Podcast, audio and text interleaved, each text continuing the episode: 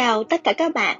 Chào mừng các bạn đến với Postcard Brand Talk của Brands Việt Nam. Đây là kênh Postcard cập nhật tin tức và chia sẻ những câu chuyện về marketing, xây dựng thương hiệu tại Việt Nam. Mình là Hà Thảo, rất vui được đồng hành cùng bạn ngày hôm nay. Chào mừng mọi người quay trở lại với Brand Talk cùng series làm marketing ở Mỹ có gì khác ở Việt Nam. À, trong tập 2 này, tụi mình cùng chị Thùy Anh sẽ tìm hiểu về vấn đề mà mọi người rất là quan tâm và tò mò nhiều nhất, đó chính là các kênh truyền thông tại Mỹ. À, em muốn hỏi chị Thùy Anh là à, nếu mà làm marketing tại Mỹ thì việc sử dụng những kênh truyền thông mà cụ thể hơn là Booking TV hoặc báo giấy á chị thì ờ, có tốn nhiều budget như ở Việt Nam hoặc là nó có nhiều vấn đề khác không hả chị?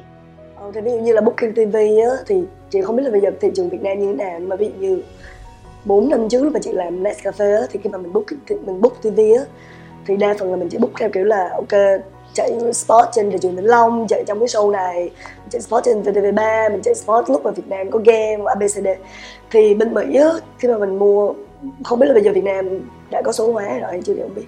Bên Mỹ khi mà mình mua TV chẳng hạn mua quảng cáo TVC thì thường là họ mix vào luôn là có cả TV review TV truyền thống kiểu kiểu như vậy là mua trên những cái cable TV thứ hai, nhưng mà cái phần lớn của budget nó vẫn dành cho những cái chuyện mà mà TV số hóa, ví dụ như là chạy, mình chạy trong những cái chương trình TV mà ví dụ như video on demand, kiểu Hulu hay là Netflix. Thì khi mà mình mình mua, thì đa phần là budget để dành cho những cái trên như vậy nhiều hơn để người ta có thể coi lại. Nhiều. Còn cái mà TV truyền thống thì thực ra cái độ rich nó sẽ không được nhiều như là trên digital. Nhưng mà thì thực ra là mình vẫn mua trên đó thì thực ra nó sẽ vẫn có tại vì số hộ gia đình mà coi TV á vẫn nhiều hay là thỉnh thoảng có những cái trận game lớn á bên Mỹ rất là thích coi uh, uh, football và football của Mỹ á. nói chung là rất là thích coi thể thao. Thì mình vẫn mua những cái và những cái chương trình tốt thì mình vẫn mua.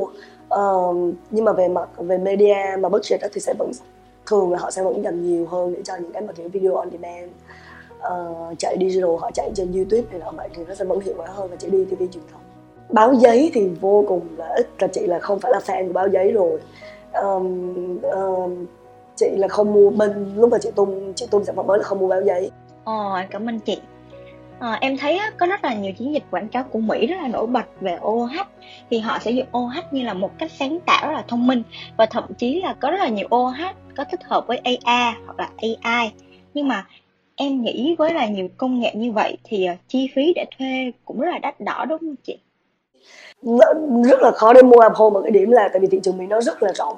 Ví dụ như ở Việt Nam em mua app home thì ok, em biết là em chỉ cần focus vào, ok, Hồ Chí Minh, Hà Nội à, cùng lắm là Đà Nẵng, Nha Trang.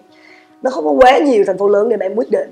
Ở Mỹ nó, ở Mỹ, cái thị trường Mỹ quá là rộng để em quyết định là ok, em em mua app home ở đâu.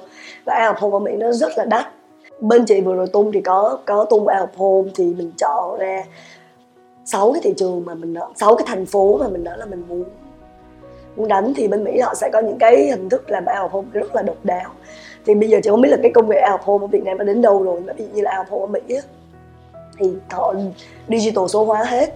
Thì sẽ sẽ có những cái mà làm rất là hiệu quả. Thì ví dụ như là Google uh, Google muốn promote cái Google Play á thì họ sẽ đi theo là họ sẽ số hóa được theo cái kiểu là ví dụ như là nếu mà traffic thì thì sẽ hiện ra cái bài hát này. Nếu mà trời mưa sẽ hiện ra bài hát này. Nếu mà trời nắng thì sẽ hiện ra bài hát này. Tức là họ personalize được theo rất là nhiều cái situation của cái đó ra. Hoặc là ví dụ như là um, Delta Airlines họ có ví dụ như là mỗi thành phố thì làm ví dụ như là buổi sáng thì cảnh này dụ như đến giờ người ta ăn trưa thì nó sẽ thay đổi cái cái cái app home, tại vì nó digital thì chỉ đơn giản là thay file thôi.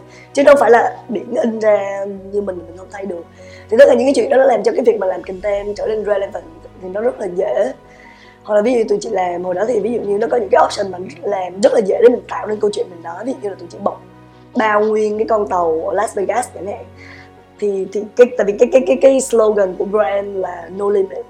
Thì Las Vegas là thành phố ăn chơi không? Thì ví dụ như mình bọc nguyên một cái con tàu monorail, thì mình để cái lượng slogan là no limit thì nó rất là hợp. Ở Vegas thì nó có rất là nhiều những cái option về out home. Thì không biết là thị trường Việt Nam bây giờ có những cái đó hay chưa, còn hồi xưa thì ví dụ như chỉ là ở những cái location đẹp nó chỉ đơn giản đó là một cái biển quảng cáo. Thì Mỹ thì họ out home, họ hơn bước là cái biển quảng cáo đó là họ sẽ thay đổi. Content tùy vào là cái context lúc đó ở ngoài đường nó như thế nào hoặc là đó, thì chị thấy là ao home nó hiệu quả điểm đó nhưng mà nhìn chung lại thì ao home nó cũng không phải là một cái touch point rất là phổ biến, tại vì nó quá là đắt đỏ. Và cái thị trường nó quá là trải rộng ra để mà mình có thể pick được là ok, mình sẽ làm ao home ở đâu. Thì một trong những cái mình làm nó khó mỹ là mình đánh digital nhiều như vậy là tại vì là digital á, là reach mass được. Còn một khi mà đã đụng đến con người, vô activation, hay là event sampling thị trường mình nó quá rộng để mà có thể là, ok, mình chọn chỗ nào đây? Như mình focus mình là nationwide, nhưng mà mình chọn ra một thành phố nào để làm. Tại vì chỉ cần em làm activation ở một thành phố thôi là đã biết là bao nhiêu tiền. Trong khi đó Việt Nam thì ok, Sài Gòn, Hà Nội. Sau một cái cái khoảng cách địa lý nó không có rộng. Rất là dễ để mà mình tập trung nguồn lực của mình. Có một cái touch point mà mà Mỹ nó rất là phổ biến mà Việt Nam không có. Không phải không có là sẽ không bao giờ xài đến. Là radio và podcast tại vì Mỹ họ, họ di chuyển rất là nhiều. Cho nên là cái chuyện mà làm quảng cáo trên radio là một cái mà vô cùng là hiệu quả luôn rồi vào đánh vào podcast thì rất là nhiều. Vì dân Mỹ cái penetration của podcast ở Mỹ là vô cùng cao chắc phải đến chín mươi mấy người một trăm phần trăm là ai cũng nghe podcast. Thì thì mình đánh như vậy. Tại vì cái chuyện mua media nó phụ thuộc rất là nhiều vào việc là mình như New York hay là Los Angeles đi thì cái reach cực kỳ cao luôn nhưng mà bù lại thì media nó cũng sẽ vô cùng là đắt đỏ và chuyện là nó vô cùng là là crowded ở đó. Tại vì là ai cũng sẽ nhảy vào thì nó sẽ là cái câu chuyện bắt lại chuyện là chiến lược của mình thôi, là mình có muốn nhảy vào cái mới đó hay không, là mình dùng cái tiền đó để mà mình đi sang những cái chỗ khác. Tại vì đến New York thì nhà nhà làm quảng cáo, người người làm quảng cáo và một cái biển quảng cáo ở Times Square nó có thể tốn một cái billboard ở Times Square. Vị trí đẹp nó có thể khoảng chừng 200 ngàn đô. 200 ngàn, 300 ngàn đô một tháng cho một cái billboard Times Square. Trong khi đó nếu mà đi một thành phố lớn nhưng mà không phải là New York không phải là Times Square ví dụ như là uh, ở um, Denver hay là ở Houston thì một quảng cáo đó khoảng chừng 40 50 ngàn đô một tháng. Và nó sẽ giảm rất là nhiều. Nếu mà về LA, Los Angeles thì khủng khiếp. Có những cái biển quảng cáo nó có thể lên đến 500 ngàn đô thì kiểu này là vậy nên là hoàn toàn cái chuyện again Việt Nam hay Mỹ là chị nghĩ ở đâu mua media như thế nào nó toàn toàn câu chuyện là và chiến lược của thương hiệu của mình là gì mình muốn đánh ở đâu? Và mình muốn mua media như thế nào xài tiền của mình một cách nào cho hiệu quả thôi. Ồ, mọi người hãy nhớ nha. Mặc dù á, có rất là nhiều kênh media đa dạng Nhưng mà chúng ta hãy cân nhắc thật là kỹ lời chị Thùy Anh vừa nói. Thì là việc mua media sẽ phụ thuộc vào việc chiến lược thương hiệu của mình là gì. Và lời khuyên này cũng đã khép lại số thứ hai của series là marketing ở Mỹ có gì khác ở Việt Nam. À, cảm ơn chị Thùy Anh đã dành thời gian cho brand Việt Nam để chia sẻ về những kênh truyền thông khi làm marketing ở Mỹ.